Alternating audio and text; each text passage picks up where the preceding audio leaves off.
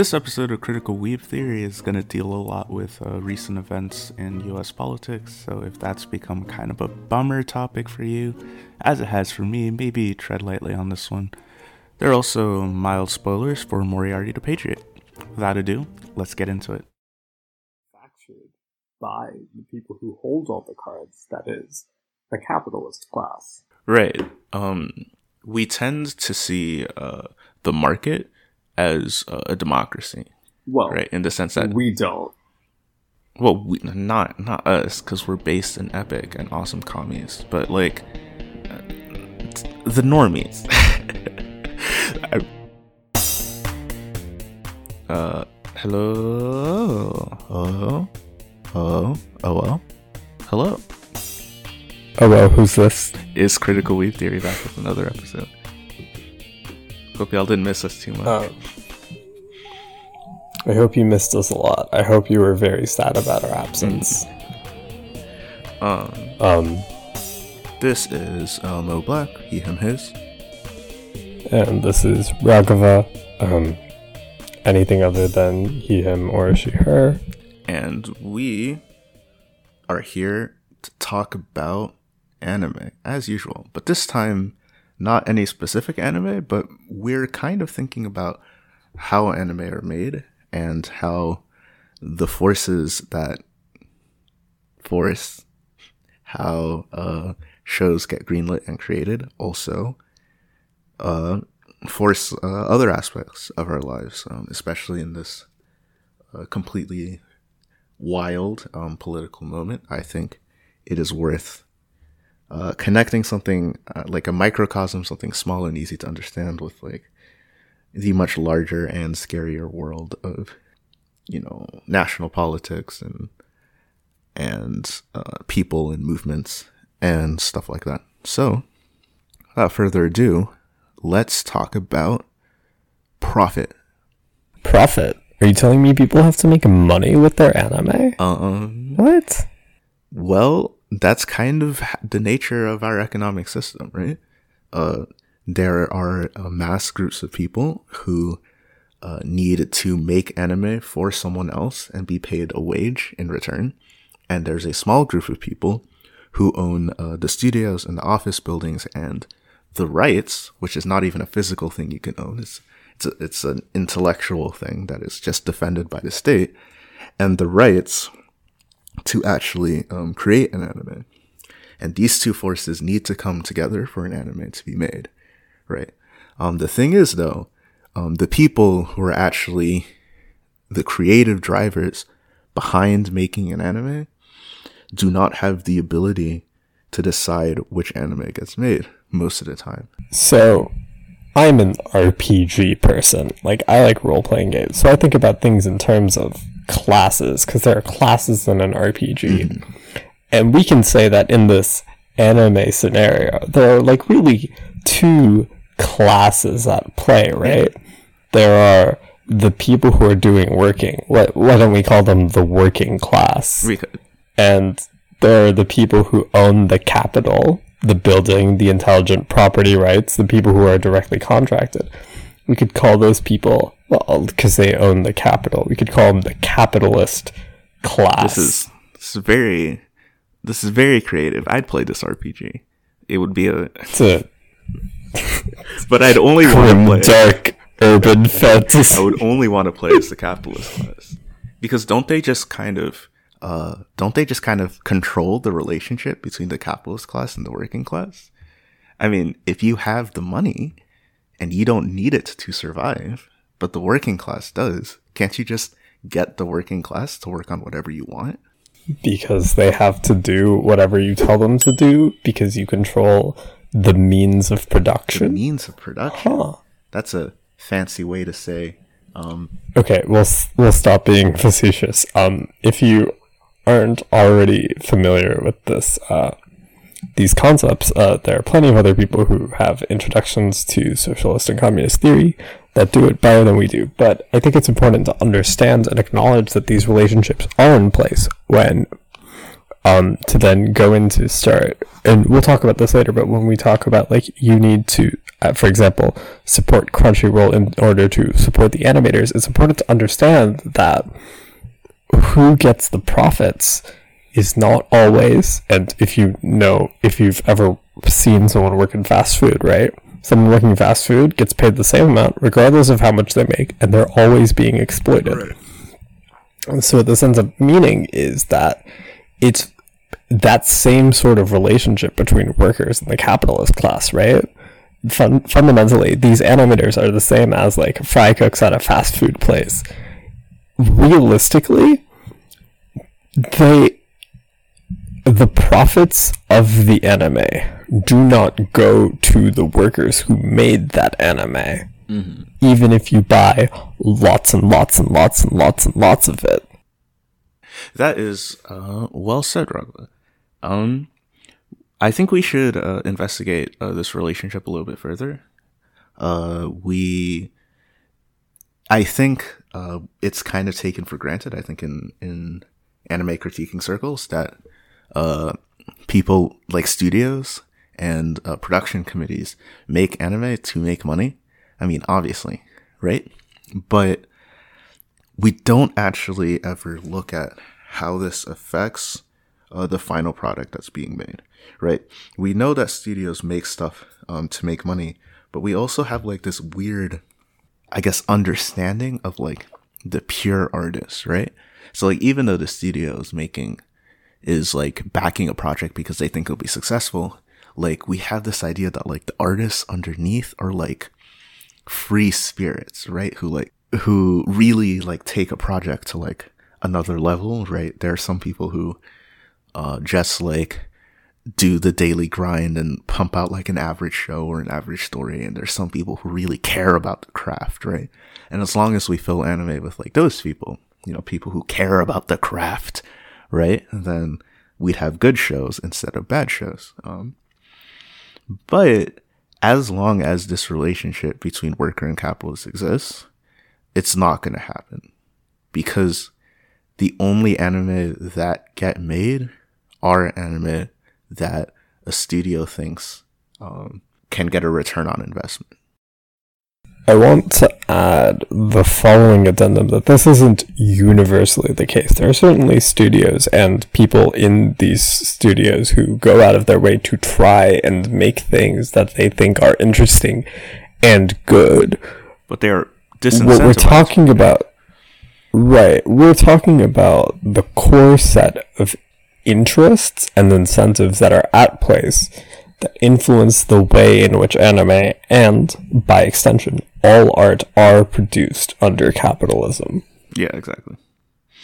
Um, so let's first take a look at let's take a look at like one um aspect, one consequence of the fact that like shows are made to make money is that um, in order for shows to be made with the most amount of profit possible, um, anime studios have to cut corners, and the easiest place to cut corners is in the in the working condition of the working conditions of the people who make the show itself.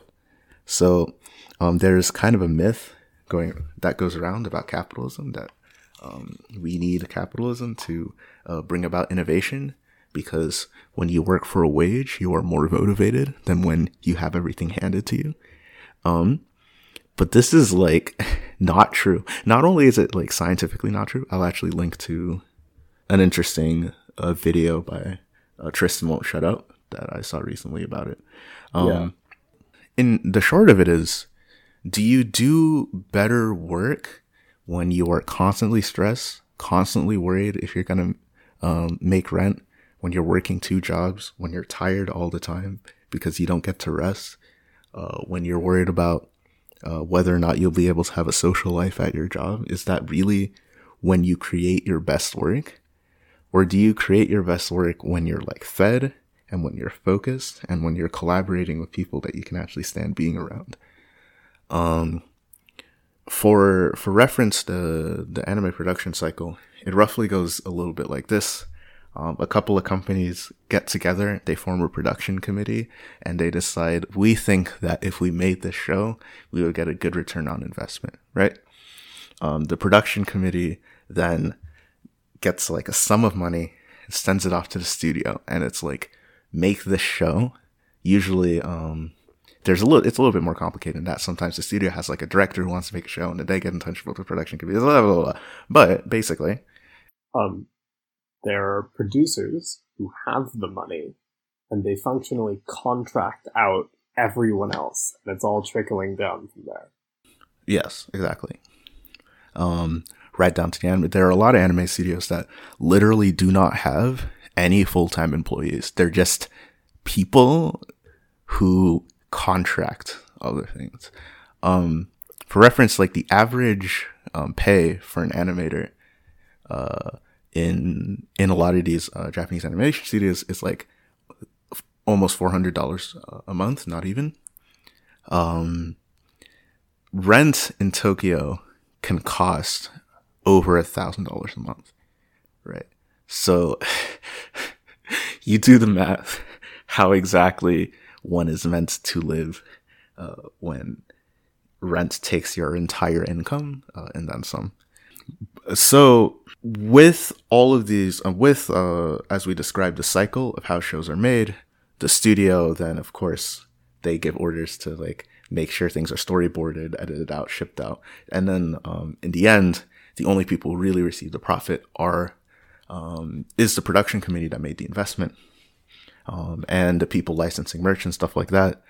Um, we have people working on who are like miserable, working not on stories that they care about, but stories that um, production committees think will make the most money, right?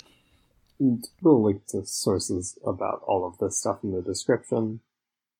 But um, the the the first point um, that we'd like to make about this is that if you've ever wondered why a lot of anime feels like samey, why it's like a lot of shows feel like they want to be like other shows, but it they're like worse versions of those shows, or why it's like why do we get like some seasons that have like five different isekai in them?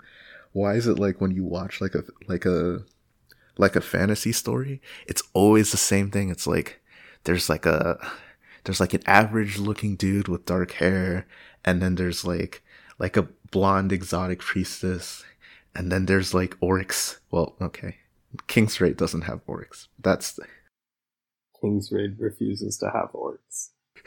that's a story for another time. right. Um that's one of the reasons why. It's because um the only things that get that get funded consistently are things that that investors know have a pattern of having um, return on investment. And so for people who say that like um, capitalism fosters innovation, it fosters creativity, it fosters the exact opposite. It fosters stability and stagnation because stability and stagnation are what actually makes profit. Um, trying Well- new things for the sake of it, Well, that can ruin you if you're not sure, right? I think it's more important to take a moment to break down and iterate the fact that line go up is a social construct in This is also true. um in a very real sense of what is or isn't profitable is very much determined by what people will buy. But um this might surprise you. Uh tastes can be cultivated. So people who grow up and see a lot of isekai and get used to a lot of isekai will start to want more isekai because that is what they have been shown and that is what they are accustomed to. Right. Almost like, I don't know, maybe you're like manufacturing the way people feel about a thing by inundating it with them with it. Now that's an interesting Maybe- word. Maybe you're He said facetiously. uh, maybe by flooding the market with a bunch of isekai, right? Some of those isekai will succeed, and because a lot of money was put into those isekai, um, you know, they're more likely to have higher animation, more marketing, whatever, so they're more likely to succeed than others. So people Mhm. will look at those and say, well, the isekai we made succeeded, so we must have been right. And then when Mhm. someone tries a new risky thing, they will like not put that much money into it. And then it might fail because, you know, the animators didn't have as much money. There wasn't as much time, wasn't as much creative effort, wasn't as much marketing, whatever, whatever, whatever. And then the production committee will look at that and be like, yeah, we told you that, uh, show with competently written female characters wouldn't sell. I don't know. Surely someone must be thinking that. Right. And so again, we're talking about it's not it's not even necessarily deliberate, but we're already talking about the ways in which the sort of what is and isn't popular, what isn't isn't successful, what isn't isn't profitable is to a large degree manufactured by the people who hold all the cards, that is, the capitalist class. Right. Um, we tend to see uh, the market as uh, a democracy, Well, right? In the sense that, we don't. well, we, not not us, because we're based in Epic and awesome commies, but like the normies, the um, U.S. hegemony, and what you learn in schools and such uh, tends to see the market as a democracy. Uh, and uh, in the sense that like you vote with your dollar, right? If you have, um, if you have a product, uh, whether or not it lives or dies, um, basically is up to uh, the people at large, right? Um, and so we kind of tend to ignore the fact that uh, people advertise for stuff. Like this is weird. Like if you think about what is capitalism, it's ads everywhere, right? But like when we actually think about like how we think about uh, markets, somehow advertising doesn't come into come into play at all. So there's that, and there's also the fact that like a lot of projects can be sustained by a minority of people who have many many dollars, right? Or uh, if you want to say it's a, mar- a market is a democracy, then many many more votes than someone else, right? Um, there are plenty of sectors of the economy that are literally just like rich assholes giving each other like fake money so that line go up, right? And like no, there's not like much of a product that people are buying in the base. Um, and likewise, um, pretty interesting video on this that again we'll also link in the description about Yeah. how capitalists are bad at business in which um, in which the writer interrogates the ways in which line go up isn't always line go up or line go up doesn't always mean what you want it to mean Right. Or, um, again, in the context of uh, anime specifically, there are a lot of shows that don't actually have any appeal whatsoever. Like, not any appeal, but they don't have, like, mass appeal. Um, and despite that, they have, like, a tiny niche audience of people who uh, tends to be more affluent and tend to be able to spend money on uh, DVDs, spend money on uh, merchandising and stuff like that. And, like, that tiny demographic alone uh, keeps the entire um, project afloat, right? So, I'm going to give a very specific example. Shout out to Kira Diaz on our YouTube page of Darling in the Franxx.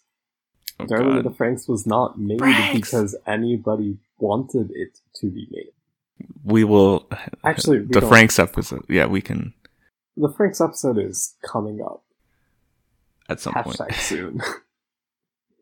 um, sooner than either of us would like to be, uh, would like it to be. But this is our, um, this is our foreshadowing to Darling in the Franxx episode, in which we talk about like Darling in the Franxx and Conception are great examples of shows that are fundamentally made for niche markets, specifically. And I'm going to say it. I'm going to say the word. All right, you ready? hmm Okay. Propaganda. Ooh, I'm scared. I'm scared. It's scary. We'll be a little less facetious because I imagine that a lot of you people watching are already like, yeah, we get it, we get it, get to the point. All right, sure, fine. sure, sure. Um, but uh, the thing about propaganda uh, is that when you have all these things, you have like people working on stuff they don't want to in bad conditions, um, people only funding shows that they think it'll uh, make them money, um, people uh, like manufacturing niche markets that spend a lot of money to keep projects afloat. Um, at the end of the at the end of the day, this drives a lot of like a lot of the tropes that we see and we complain about here on Critical Weeb Theory. Like, uh, for example, take take like a random like harem show, right? And you can take like generic. Um, what are all the harem t- t- uh, stereotypes, right? There's like childhood best friend, right? There's the tsundere, right? Um, there's a girl with big boobs, right? Uh, there's loli. Um, I'm pretty sure there's like a fifth one. There's usually a fifth one. Scorned lesbian. Okay. They're all awful, awful, awful stereotypes, right? But um, think about what happens after uh, the after the show gets released. Um, they all have like very cute designs usually, and there are designs that are made to be uh, figurines, um, very expensive figurines that no one understands how they are expensive, other than the fact that only one company owns the right to make them. Well, we understand exactly why they're expensive because, again, like line go up. Right. Like if you have a monopoly on um, childhood best friend figurine from my favorite and cool uh, harem isekai, right? Then, well, you're the only one who can sell them, and so if even if it only costs like I don't know a couple a couple dollars to make, you can definitely sell it for like 200 300 dollars because like where else are you gonna get it, right? Um, but but you can kind of see how um, bad sexist tropes are kind of included um, because they're popular. Like when shows like treat uh, female characters like like objects, when they treat LGBT people um, like fetish, um, when uh, they stay away from like introducing like characters with like dark skin and this and that. A lot of that is like informed by a need to fit existing capitalist markets, right?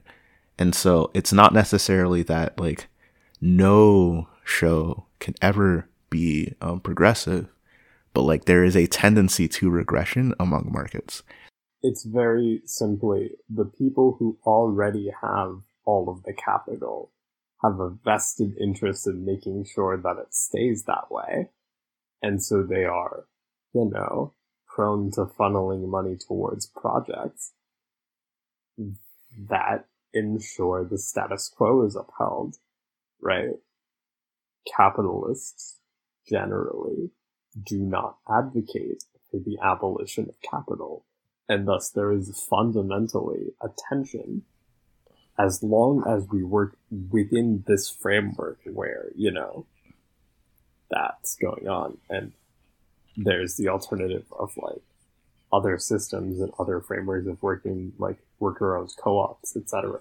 are like different and they have a different set of incentives that allow for more equitable storytelling.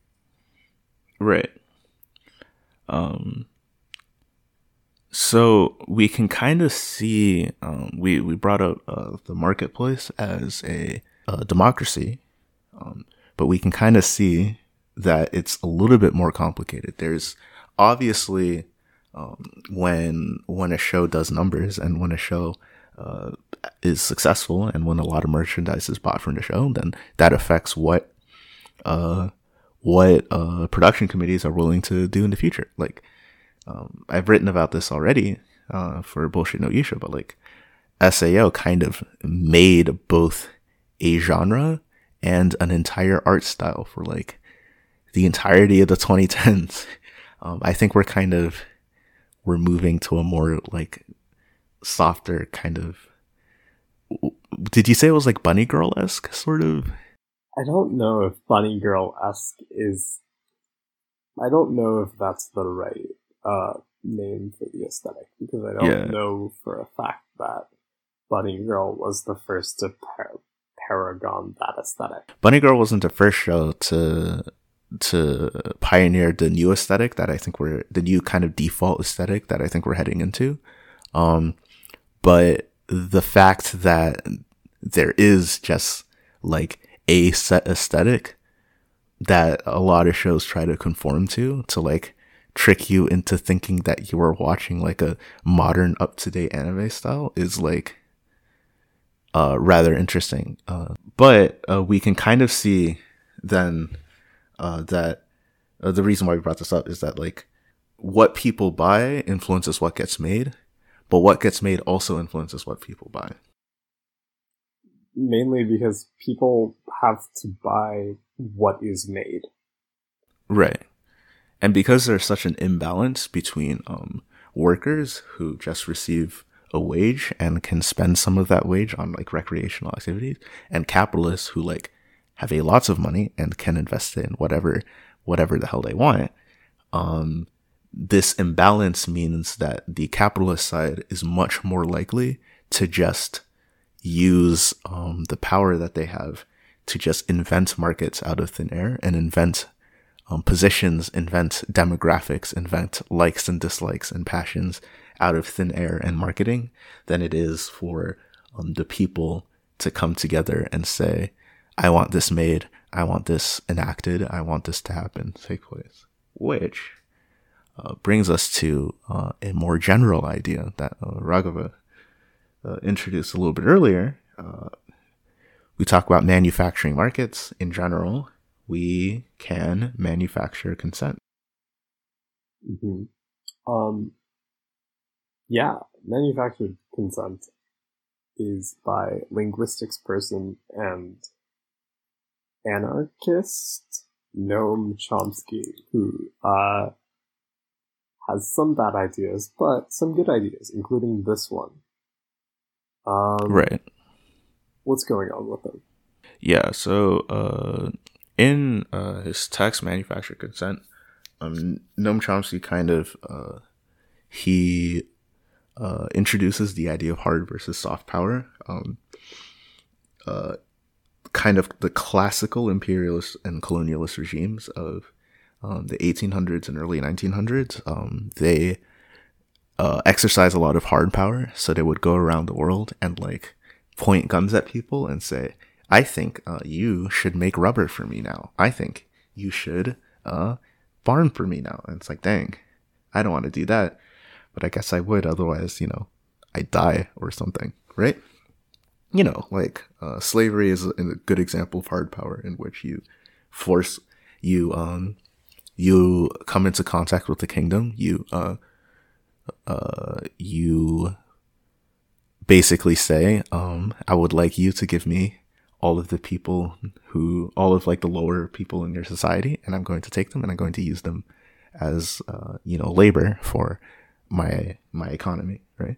But soft power is a little bit different. Soft power isn't do what I say, I'm pointing a gun to you. Soft power um, is I'm going to use all of the power that I have in my in my arsenal to make you want to do what I want. Right?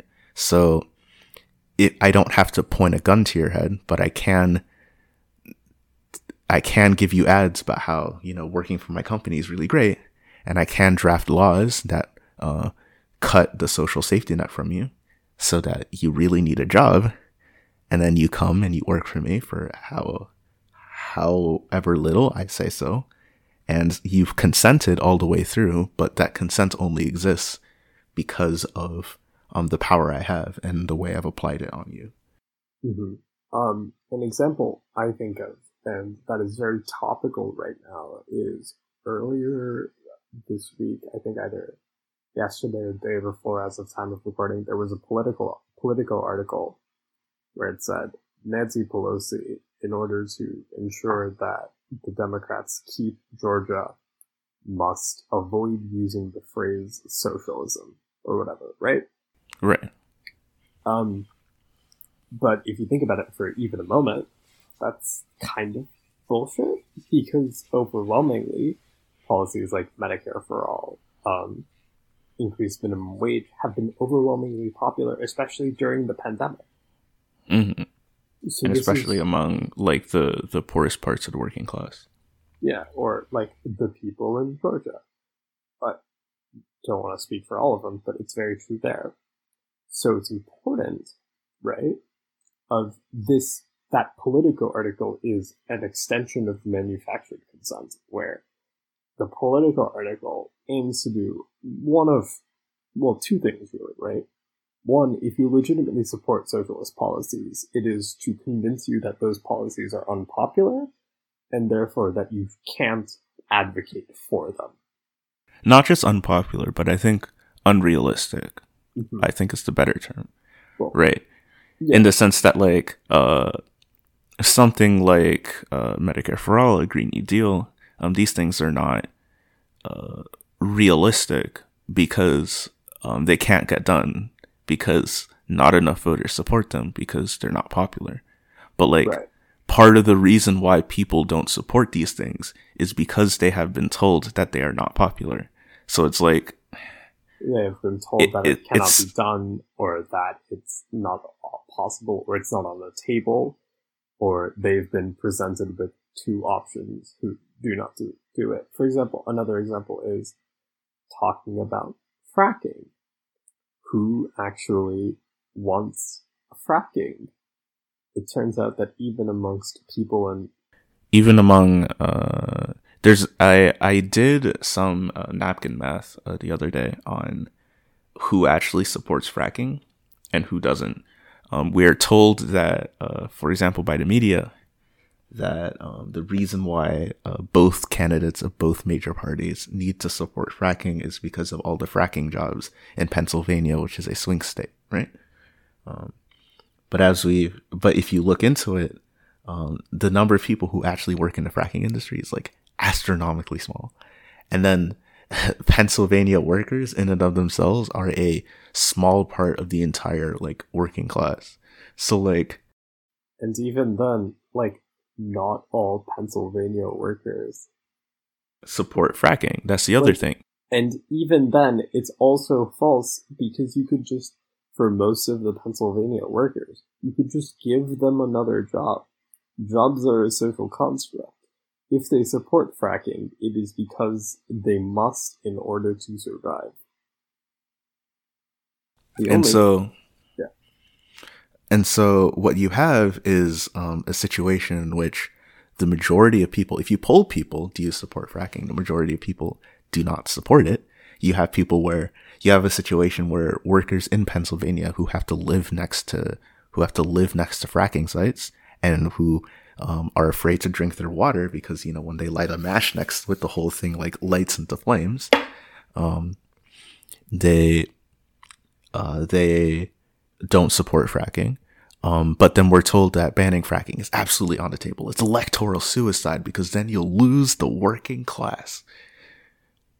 Well, none of the data says that. So where does the idea come from? Well, it comes from the media in and of itself. It's an idea that only exists because we've we're told that it exists. It's an idea that is pushed because the real people who support fracking are the corporations who make the money off of fracking who have the capital. And thus, it is in their interest to act like if they can't get you to support it itself, to convince you that opposing it is unfeasible, that nobody wants that, even though upon closer examination, it turns out that actually a lot of people want that. Uh, I think to get a really good idea of how how uh, manufactured consent affects our political process, I think we can go back a little to Super Tuesday. Um, I did do a Super Tuesday video. I think this was kind of back where I I I wanted the channel to to kind of have more regular political content, but I kind of just moved that to my Twitter. So if you want that, then you can just follow me on Twitter. But um what happened in Super Tuesday uh, was that every exit poll showed like overwhelming support for uh, Bernie Sanders' uh, social democratic policies, right?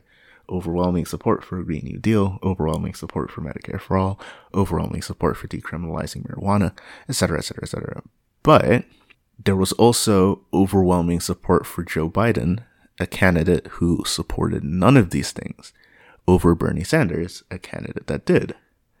And so why are people, especially among um, black people, who support these things the most? Like, black people are the most economically progressive uh, demographic, a racial demographic in the country, like by far, easily. Um, you ask any poll, you ask black people, what do you think about socialism? Like 65% say socialism is a good thing. You ask people, like, what do you think about, like, what do you think about just like taking Jeff Bezos' money and running away with a comically large bag that gets like 82% support among black workers? right. But they oh also support Joe Biden. And why? And it's because during the Democratic primaries, the single most important issue for basically every voter was which candidate can beat Trump. Right? Right. And then we have to, now we have to start interrogating the question of why do people think that this is the candidate who can beat Trump? If you just think about it for a minute, if, if you support a policy that's popular, and all your and all the other people who are voting also support a candidate uh, a thing that's popular, and all those people come out to vote, why would that platform not be able to defeat the opponent? Right? Um, where does the idea that we, we what what Super Tuesday showed was that a lot of um, voters, especially black voters, um, all had really popular ideas about policy and all also thought that their own ideas were unpopular. And so they picked someone who they thought had more popular ideas. But especially among the Democratic Party, there were not more popular ideas. So how does that happen? Well, it happens because the media said so. Media pushes the narrative. Um, they started with the position that like uh, left populism isn't popular. It's not popular among the working class or what the media has also redefined to just mean like white people without college degrees. Um, and because of that, uh, you can't actually support that. You can't actually vote for it.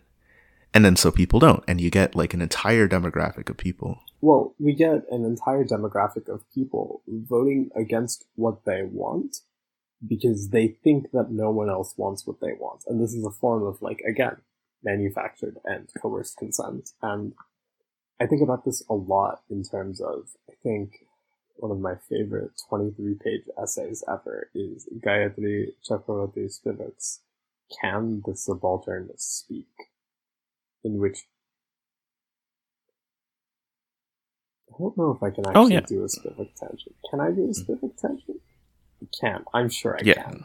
I'm sure I can get away with it. This is our own manufacturing consent. and making you listen. But basically, we're we're considering this idea of um, we're considering this idea of presenting the ideas, and uh, but it's important to consider this in terms of whose voices are being heard, whose voices are being amplified, who is who are the people who get to talk about what, for example, black voters want. Is it the black voters themselves who are allowed to talk about what black voters want? When all of those white liberals on Twitter are like, yes, black women, black mm. women helped make sure that Joe Biden won. Are the black women actually allowed right. to speak for themselves about what it is they want and what it is they want to say? Or are they tokenized, silenced, exoticized? The only ones whose voices are uplifted are the ones who agree with the pre-built, con- uh, pre-built uh, mm-hmm. conclusion by the neoliberal status quo, right? Um, this is something I think about a lot in terms of uh, Gayatri Spivak's uh, essay. We'll put it in the description for sure. Um, it's a pretty, pretty, pretty, pretty, pretty, pretty, pretty good essay. Um, there are some great quotes, like "We are only justified mm-hmm. and recognized insofar as we are oppressed."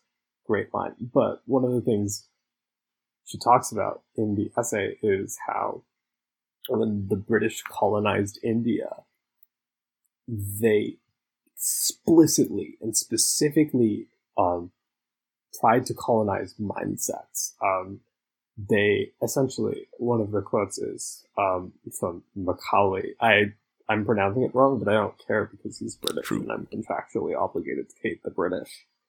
Um, he says we must at present do our best to form a class who may be interpreters between us and the millions whom we govern, a class of persons Indian in blood and color, but English in taste, opinions, and moral and in intellect. So, and that's just at the surface. But so, we take that as a foundation, and then we start thinking about okay, when someone says, you know, these, you know, people of color oppose uh, Joe Biden redistributing the wealth, well, hmm that population was selected for. It's not like they pulled every single person of color. It's not like they pulled every single per- black person in America and said, "Well, what Right. do you think about like this policy?" Because then you'd get a much different answer. They very specifically looked at the specific subset of people, a subset of people who are Mhm. designed to agree with what they say, ask those people and then peddle that information. And this is a form of like, in a very real sense, coercion, or Mhm. perhaps more accurately, propaganda. It is to, in a sense, make white liberals say, well, this is what, oh, I get it. This is what that population believes. And because I don't care to interact with people outside of my narrow worldview, Right. Um, I think like another good example of this is the Reed Spivak. Read Spivak. Anyway, read It'll Spivak, definitely be in the description. Spivak, read Spivak. Or if, well, I guess like, well, I guess like, read Spivak if this isn't already your Oh, yeah, sure, sure. Um, I'm going to briefly tangent about this because it's important to me. Um, in reading uh, Can the Subaltern Speak, it's not like any of it was new information because it was like my experience, but it was in a sense putting words to a thing I had a been feeling. Um, so if you're like me, and post-colonialism is your nightmare, the way in which it lingers is with you, then I think it's a very good way of like framing and thinking about it. Um, and if you're not like me and you have never experienced this directly, then and you have the time, I encourage you to like look at it. I guess like maybe this sentence says that maybe it doesn't, but um, if you come from a relatively privileged background, you have to read to understand. Uh, never mind. The last example I had before we move on um, that really bugs me uh, is the uh, narrative um, that we've seen over the course of the election of black men moving to Trump. Uh, it's like not actually true. Like when you look at the data, um, black men have always supported Trump a little bit more than um, black women but overall it's still like uh it's still like 80% of people support um 80% of even black people support um uh uh, Biden and like 10% support Trump. 10% of black men support Trump. And then there's like a little bit that's like uh, support neither. Um, but what happened over this election is that if you look at the percentage of uh, black voters uh, who voted for Trump, the, that percentage has gone up. Um, this does not necessarily mean that black people, like, it's like it went up from like 4% to 8% or something. And people are saying like, oh, now, now Trump and Biden have an equally likely chance to win the black vote. Black men are now in play for 2024. And it's like, no, no, the, the, it's, Also, can we stop like dehumanizing entire marginalized populations and treating them like they're monoliths? Like we have to stop. Like the way that Oh yeah, fuck that. Please stop doing it. Um I have a thing on that, uh I think towards the end. But um the idea that like uh, Candace Owens and uh 50 Cent and uh I don't even say Ice Cube because that in and of itself was was more manufactured consent. Ice Cube talked to both the Biden camp and the Trump camp about their plans for um, Black Americans when they became president. But um, the the Trump camp spun this up as uh, Trump working with the Black community, quote unquote, to uh, uh, set up opportunity zones or whatever the fucking bullshit that he wants to do um, to Black people. Um, and people said, "Wow, Trump must be Trump is doing better with the black vote than any other Republican, huh?" Blah blah blah, this and that. But like, it that's like not real. It's it's a narrative that the Republican Party has invested a lot of money into, and and and. I'm going. I'm going to tell you a secret as a computer science person. Right, here's the secret. Numbers Right. don't inherently mean anything. Right? Like, numbers don't inherently mean anything. Going from 4% to 8% could also just mean that people were overwhelmingly disappointed in Joe Biden. And thus, fewer people voted for Biden. uh, record numbers of people voted this election, but the election was targeted basically essentially at like white people. So like way more white people gave a shit this time Yeah. than last time Yeah. because both sides both sides told them All that uh, this was the the most important election of their lifetimes and that everything was on the line and it's a, it's it's a pretty important election. I'm not I'm not going to say it's not, but hmm um, the the framing of the entire election is uh, overwhelmingly white, in the sense that like both parties kind of yeah like with uh framing. the the Democratic Party moving right, the Democratic Party doesn't move right because it wants to appeal to black people. The Democratic Party moves right because it wants to appeal to uh, suburban voters and rural voters who are white. Um, when uh, Democrats tut tut you for saying, I would really not like the police to kill me anymore, please, they're not doing that because they want your vote. They're doing that because they're afraid that white people are racist and they won't they won't vote for us unless we also pretend we're racist too. Pretend in quotes because you're just actually racist. Um, so Wasn't there that study that showed that overwhelmingly these rural, working class, lower income people um yeah, like l- low income people overwhelmingly support Biden. Like it turns out people Yeah, know like- their fucking class interests.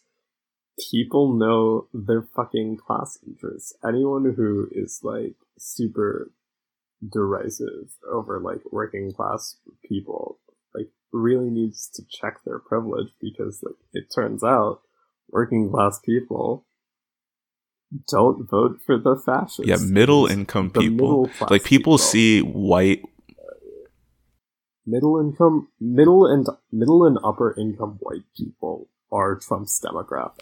Not like like, people see people. White without college degree and they think uh poor but that's like not true there's a lot of parts of the country in which you can have like a really stable income um because uh you work in a business that your family did um because you work in like like you know like a farm um because you just started a business yourself stuff like that like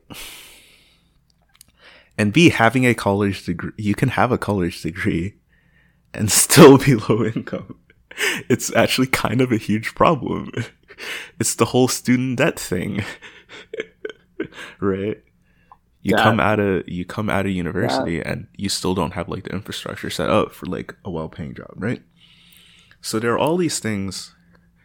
The frustration here is that none of what we're saying is like like doing your own research. Like I like uh, far right uh, QAnon supporters will say, "Oh yeah, I do my own research." Right?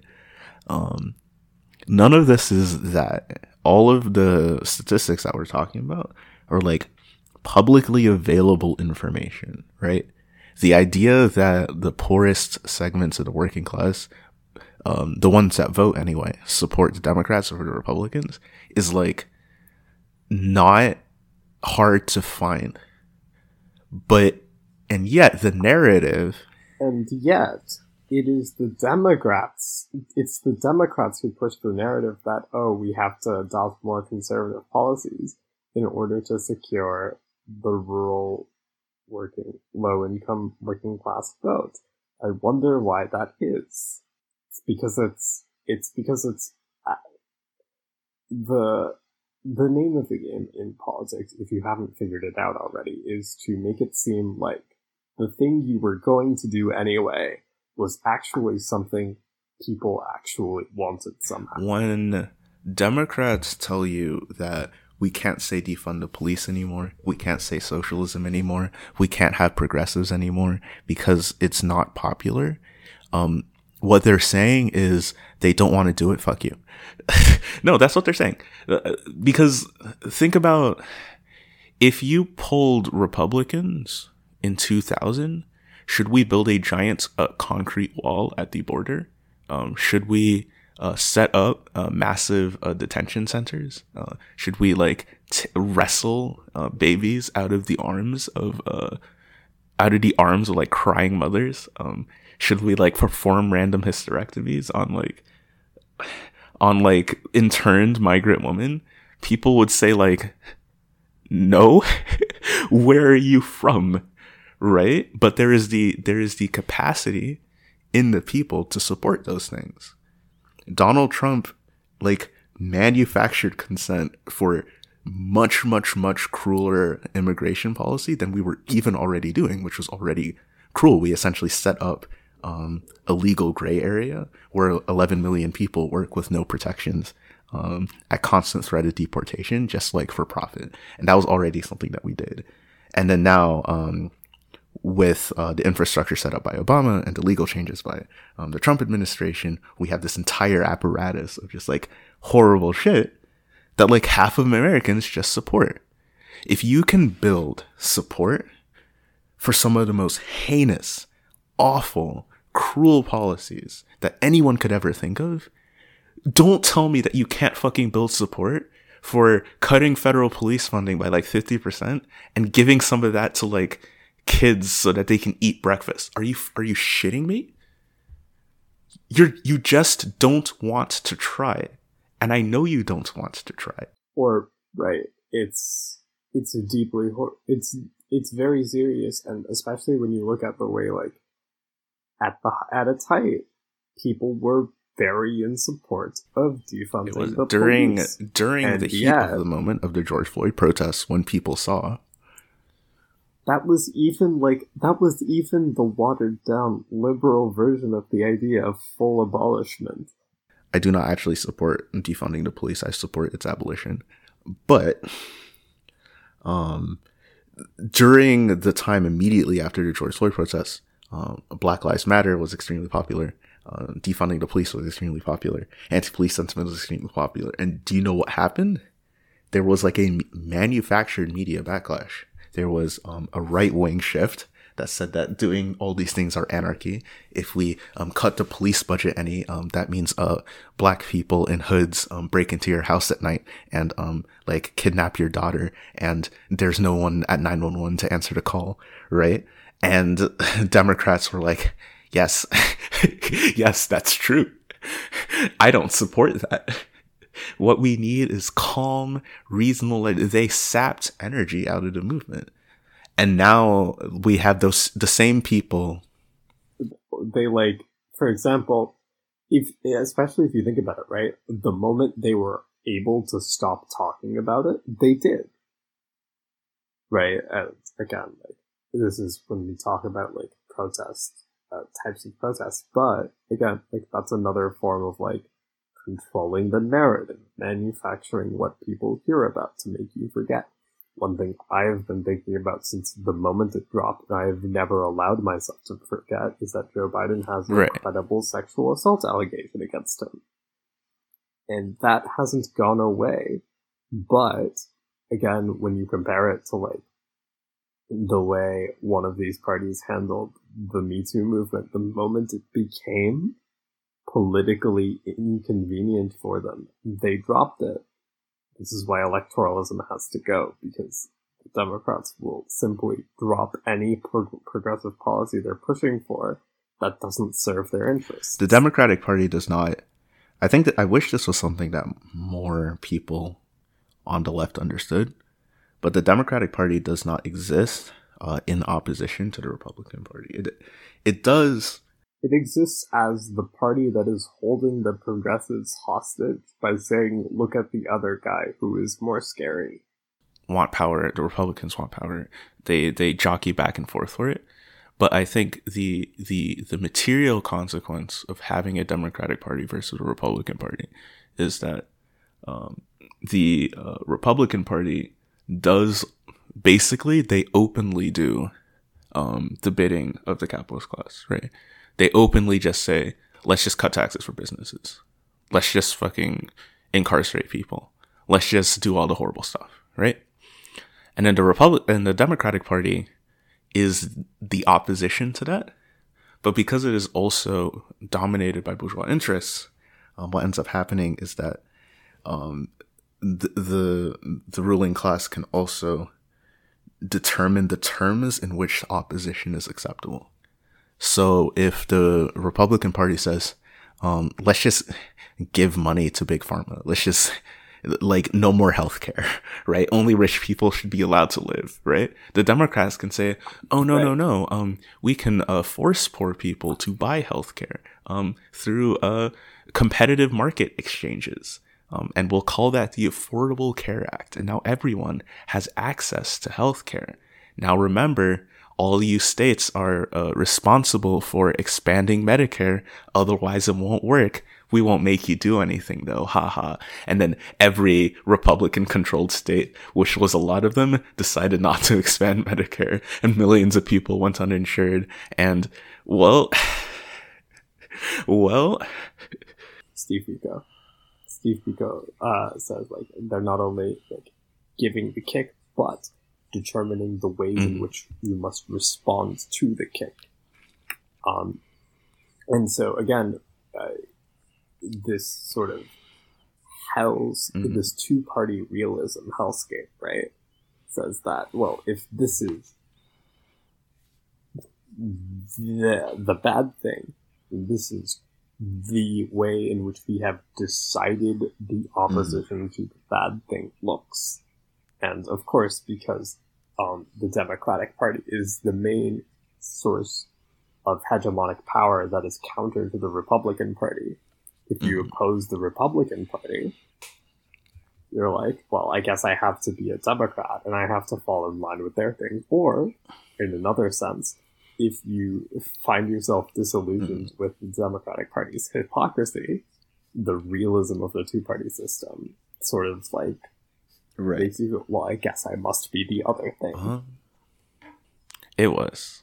You can, I think you can kind of tell both in our voices and what we chose to focus on here that um, it has been a very exhausting and fundamental week. I want to end there's a lot left to talk about. I think um, the last bits of manufactured consent that are important to acknowledge is um, one, everything is propaganda, and two, that means we can push right. our own narratives on our own terms. I think one thing that's important to understand, right, is a lot of times when people are like, well, we made this narrative that centers inter insert marginalized group is it's the same idea that Spivak brings up in the Subaltern Speak is it is the version of that marginalized person's narrative that is most um, amicable to hegemonic power that requires power itself to change the fewest amount of things. Um, ah, there's another really cool video um, by the YouTuber Shanalika in which they talk about um, oh yeah trans branding, right? And the way in which trans people are brought up in ads is the way that is most appeasing to the people making those ads. In this case, Starbucks, even though Starbucks itself has a long history of misgendering and discriminating right. against transgender people, right? The way in which it brought up trans issues was not you're not allowed to misgender people. It is, Mhm. here's the ad. Here's the way. And so in a sense, it is using the coercive power of media to influence the way people think about themselves by presenting specific narratives about the population that are in line with hegemonic power's interests. And we see this with all sorts of marginalized people of like, this marginalized group is smart, and that is the narrative we're going to push. And then it is to create this environment that, oh, well, I believe that since I'm, for example, Asian, that I must be smart, or I must be Right. striving for this form of academic success. Or like this group. Like, again, but that, but the other end is that that means it's, that's why it's important for us as marginalized members of society to take our narrative Mhm. into our own hands to create our own stories, our own narratives, to speak with our own voice instead of speaking with the voice that hegemonic power has lent us, rather than operating, rather than trying to cut away the edges of our voices to fit it into the chute of hegemonic power, rather than like forcing our stories and our ideas to conform to whatever Mhm. electoralism considers acceptable. We need to strive to make our own voices heard on our own terms, and that means doing things like building dual power so that we can Yeah. be sufficient. Um, I I mentioned something that I wanted to bring up. Do you remember what it was? I think we were talking about theory. Okay, so I, I guess I'll just piggyback off you. Um, you were talking about taking narratives into our own hands. Yes. I I think more and more I I see the importance in talking to people next to you. Uh, I I mentioned earlier that I wanted to bring something up, and I'm not at this point. I'm I'm not exactly sure if this was the exact point, but uh, it's just in terms of if you ask people what they want out of two options that have been uh, pre-chosen for them, they will you know give you one answer or the other, but I think the interesting thing about organizing is if you ask people to like be creative and and think if you were in charge what kind of programs would you have in your community? What kinds of problems would you solve i think you would be really really surprised by the answers that you actually like get. And i think you would be Well, I, uh, well, I wouldn't be, but like, I generally think we have no place for elitism. well I, I surprised in the sense that if you're Um, coming from uh if you're coming from the liberal electoralist position in which uh, the only uh, policy that exists is policy that has been being tested by politicians, then you will be surprised. Um, but if you come at policy from just what are my problems and I want to solve them, then all of a sudden they seem not uh, the the range of possibilities of what can actually happen are uh, much much much wider, and so we have to ask ourselves why is the system set up to have such like crude inefficient methods for like fixing the problems that we actually care about. Why are we always like at half measures and and at things that like compromise between two different positions that don't actually uh, why is it that like the ideas that the people in the community have are never actually like brought up or even asked? So I'll give an example. Um, at the university I used to go to, um, there was a decision by the school board, I think, to allocate a lot of funds for additional police officers in the school system. And for like weeks, there was this long period of community comments that were open to anyone. But it turned out that a lot of the working class people of color, like the black people in the community, didn't know those were happening or didn't have time off from work or didn't have time off from work where they could spend like without their kids because they had to take care of their kids and all of those things. So the people who were most affected by the allocating of additional funds to police officers were placed in a situation where they their voice was denied and silenced implicitly. And this is what we talk about, and it's like the system is resistant and resilient to change because sure, I guess anyone can call a senator to get that senator to support a policy, but that takes time. You need to have time off from your day to call your senator. You need to have, you know, time to connect with other people. Um, you need to have a senator who's actually going to give a shit about you, et cetera, et cetera, et cetera. And so the system is actually very specifically designed to shut down any progressive change. And again, I find myself thinking about um, Spivak and Can the Subaltern speak and the ways in which like marginalized people's voices are like fundamentally restricted or denied access to power. Do we want to end this on a little bit of a a bloomer topic? Like what's fun? I don't see fun. I just see more pain and angst. Um, I don't know. Let's talk anime. Uh, when we last recorded an episode, we had yet to see Moriarty the Patriot. Um, we have now seen Moriarty the Patriot, and if you haven't seen Moriarty, watch the Patriot, Moriarty the Patriot. Watch Moriarty no, seriously, seriously, watch it. It's it's um, but yeah, uh, watch Moriarty, uh, the Patriot. Uh, it is, uh, the first episode is a little bit disappointing because it the the marketing team and I guess this goes back to um, the profit motive that we talked about at the very beginning, but like the the production committee for uh, Moriarty the Patriot, um, and I guess the studio of Production I.G, they thought the best way to sell you on Moriarty the Patriot was to convince you it was like edgy Sherlock Holmes. It's like a dude as smart as Sherlock Holmes, but he's like Sherlock Holmes's um greatest rival, right? And instead of solving crimes, uh he organizes crimes and then gets away with it, right? Um this is okay, I guess, but the real thing about Moriarty Patriot that's cool is that it's actually just about inequality.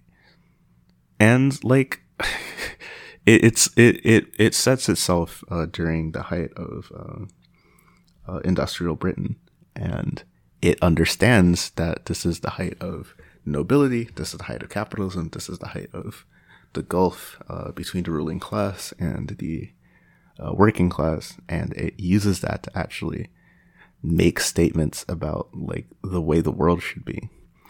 Um, the way the the so spoilers, um, but the way to the show decides to resolve this is to just individually kill members of the ruling class in very fun and creative ways.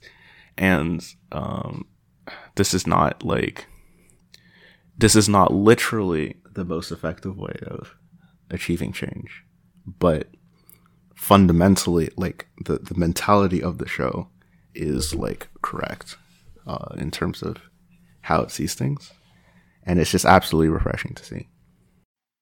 The thing about the show is that it doesn't have any pretense that this is the most effective way to achieve change.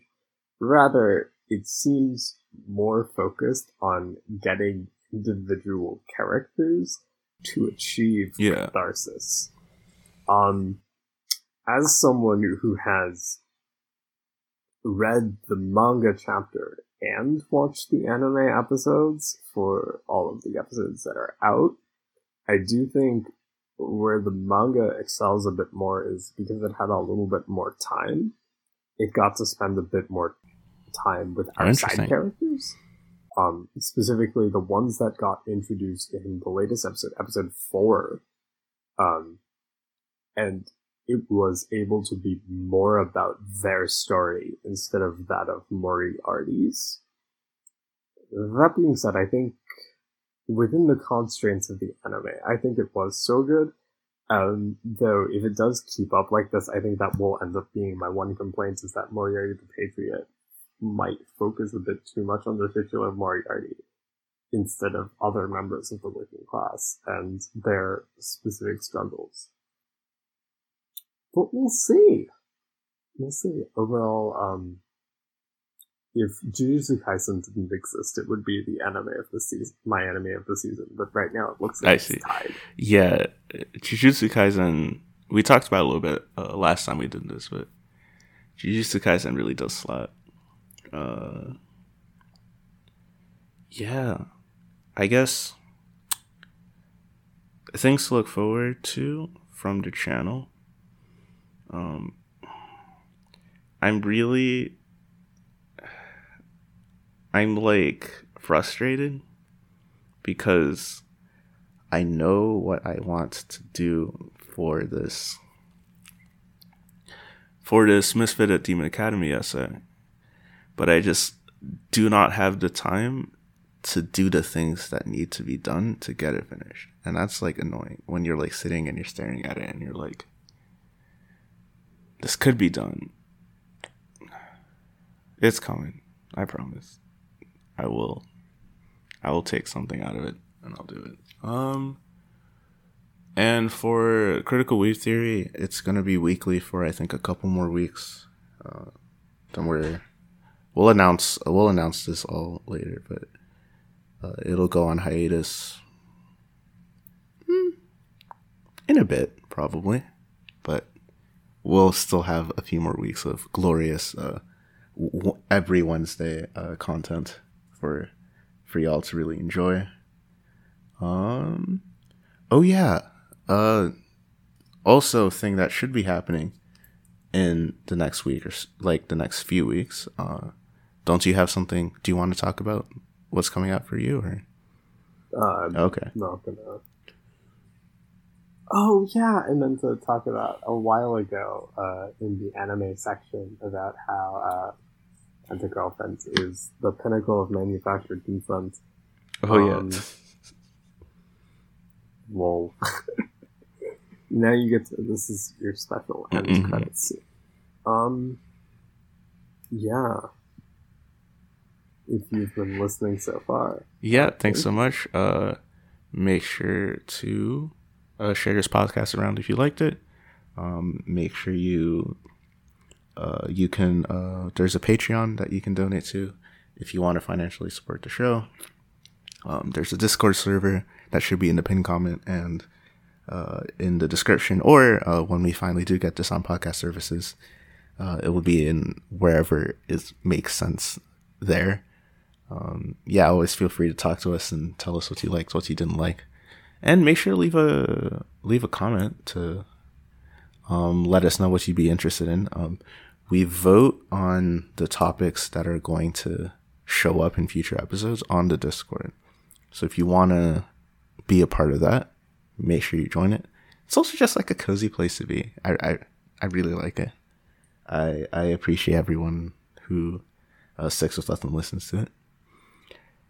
Yeah. So uh, Yeah. this has been Mo Black. Uh, my pronouns are he, him, his. Uh, rather than my pronouns are anything other than he or she. And we will see you next week.